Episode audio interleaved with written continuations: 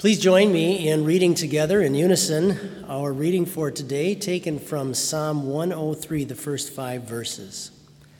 Bless the Lord, O my soul, and all that is within me. Bless his holy name.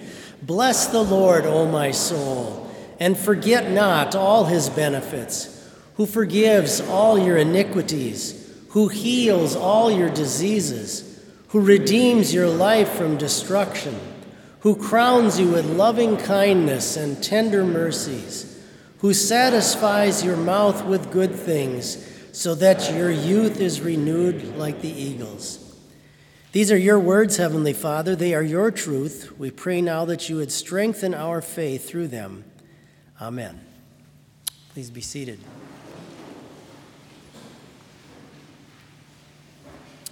Many years ago, my family and I, we were living in southern Florida, way down on the southern tip of Florida. And quite frequently on the news, we would hear stories about what were called balseros.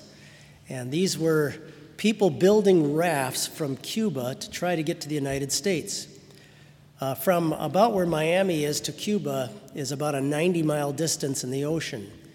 And it was close enough that a lot of people in Cuba living under communism, wanting to get, get out from under that system, uh, would try to seek ways to get to the United States. Um, those that brought them ashore, uh, quite often they had to be turned and brought back. But uh, one of the more famous ways of trying to get your family over there was to take two doors out of your house and glue them on top of some uh, tire inner tubes from like a, like a truck and make that your raft to try to get over. Imagine going 90 miles with that. Uh, one, one of the ones that they found, I remember, was um, hundreds of little plastic bottles all glued together and then a blue tarp laid over the top. And there was a whole family trying to come across the ocean on that. And we would hear these reports, and they would also talk about that there were many people that probably got lost out into the ocean and died. They estimate there may have been tens of thousands of people that died just trying to get to the shores of our country.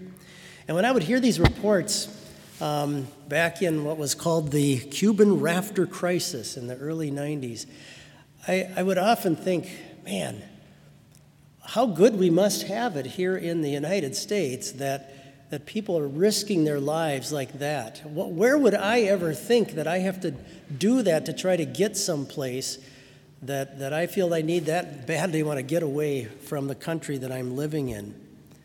And quite often, when they would uh, talk to her, and if you'd talk to people who had come over from Cuba, and I'd meet once of them, some of them once in a while in our neighborhoods and things, they were so grateful to be here in our country. Just extreme gratitude. And whenever I'd hear these stories and talk to someone like that, it would make me realize just how, how little my gratitude was, how ungrateful I often was for uh, the blessings that I would enjoy.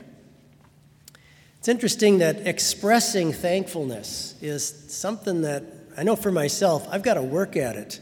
It's not something that just comes naturally for me. For me. And for myself, I'll say this it's ironic that the more I'm blessed with in life, the less I'm inclined to be thankful for it.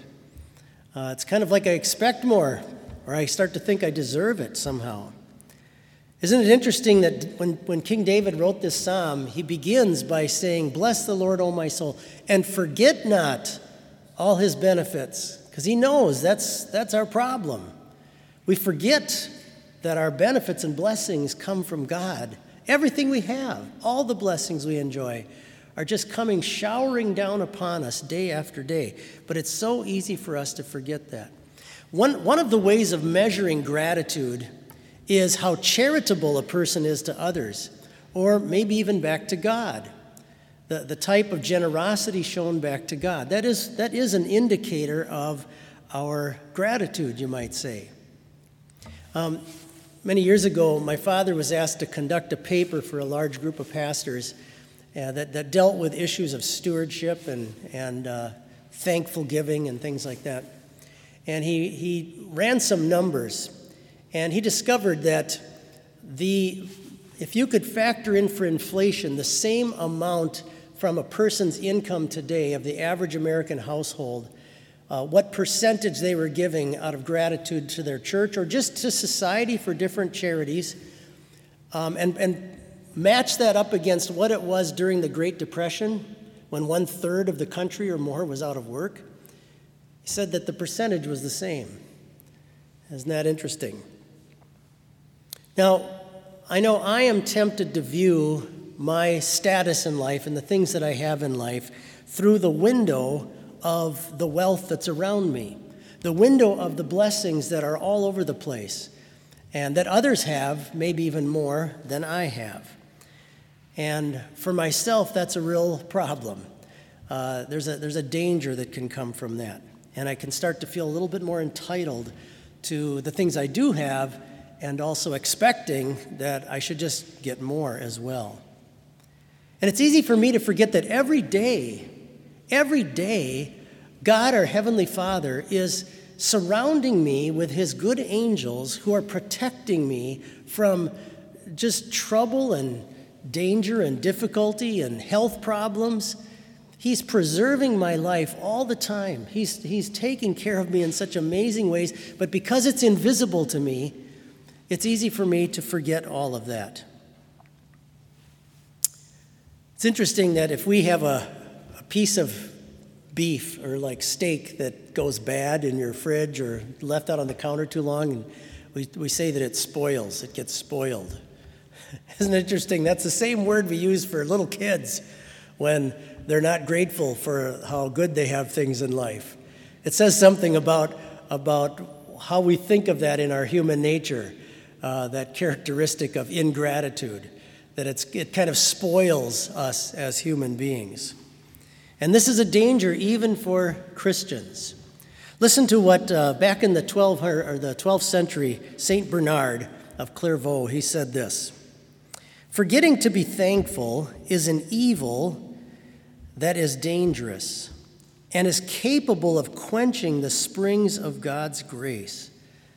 Boy, that's, a, that's an interesting thought. Ingratitude in us has the potential to, to stop the springs of God's grace and to, to make us not think about how fantastic those are. Now, King David in our psalm that we just read together invites us to throw away that materialistic window we're tempted to look through. Throw that aside, the world's way of looking at things, and pull up God's window, pull up heaven's window, and to look at your life and the things you have in life through the window of His grace and the window of what He's done for us through Christ. Psalm 103 is often referred to as the catalog of blessings. And he would have us come up to that window. And he begins by just starting with a line of praise Bless the Lord, O my soul. All that is within me, bless his holy name. From the deepest parts of you as a person, deepest down inside of you, beyond your skin and your touch and your bones, right down into your soul, he says, Bless the Lord, O my soul. All that is within me, bless his holy name. He goes on, Forget not all his benefits, who forgives all your iniquities. Now, isn't it interesting that the first thing he does is he he, he really picks up the cross of Christ and he puts that number one in front of you in this window. And he says, Don't forget his benefits, who forgives all of your iniquities. It's the top of the list. It's the most important thing in your life that because of Christ, God has wiped away all of your sins and just forgiven them. Think about the, the story of Jesus with the man who was lowered in, into the room, the building, uh, who was paralyzed. His friends lowered him down, if you remember that story and how Jesus comes up to him in the crowded room, and you'd think, here's this guy that's got all of these problems in his life, he can't even walk. And yet, what does Jesus know is really the most important thing on his heart? The first thing our Lord says to him is, Take cheer, be of good cheer, your sins are forgiven you. That's where everything starts, is to know and understand that. He goes on, David goes on, who heals all your diseases. Think about all the little cuts on your body that are gone. Think of all the little ailments that you've had that God finds a way to take care of, whether it's through medicine or just naturally having them heal inside of you. And then he says, Who redeems your life from destruction. He, he's taking you there with those words to Easter. He's taking you to the grave, the empty grave of Christ, and he's saying, That's what you're going to have as a believer in him.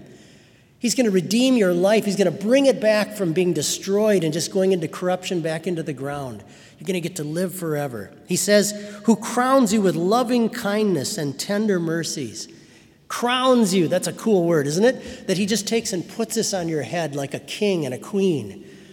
The means of grace, God's wonderful way of bringing his grace to us, just crowns us as his children every time we, we go to church or come to chapel and things. And then he says, Who satisfies your mouth with good things so that your youth is renewed like the eagles. You guys wouldn't believe what I got to eat just over the weekend. I mean, it's amazing. All the different wonderful things that I get to eat. And it's so easy for us to just not even think about that. Think of all the ways that our gracious God cares for us, beginning with Christ and having his angels protect us and all the things that we get to enjoy. May we never take any of that for granted. So, David is coming to us and saying, whatever your station is in life, and whatever you've been blessed with or not blessed with in life, pull up the window of heavenly, the heavenly window of looking at the things in your life, and just say with him, Bless the Lord, O my soul, all that is within me, bless his holy name. Amen. Let us rise. And we pray, Lord God, our Heavenly Father, you have been so kind and gracious to us. Not only have you given us wonderful things in this world and in this life, but you've also given us the promise of everlasting life, our home in heaven through the work of your Son. We thank you for creating faith in our hearts to believe and trust in him. Strengthen us as your children. Give us hearts of gratitude to express our thanksgiving to you for all the, all the wonderful things you give us. And help us to live in that grace constantly until the day you take us to your side. We pray it all in our Lord's name. Amen.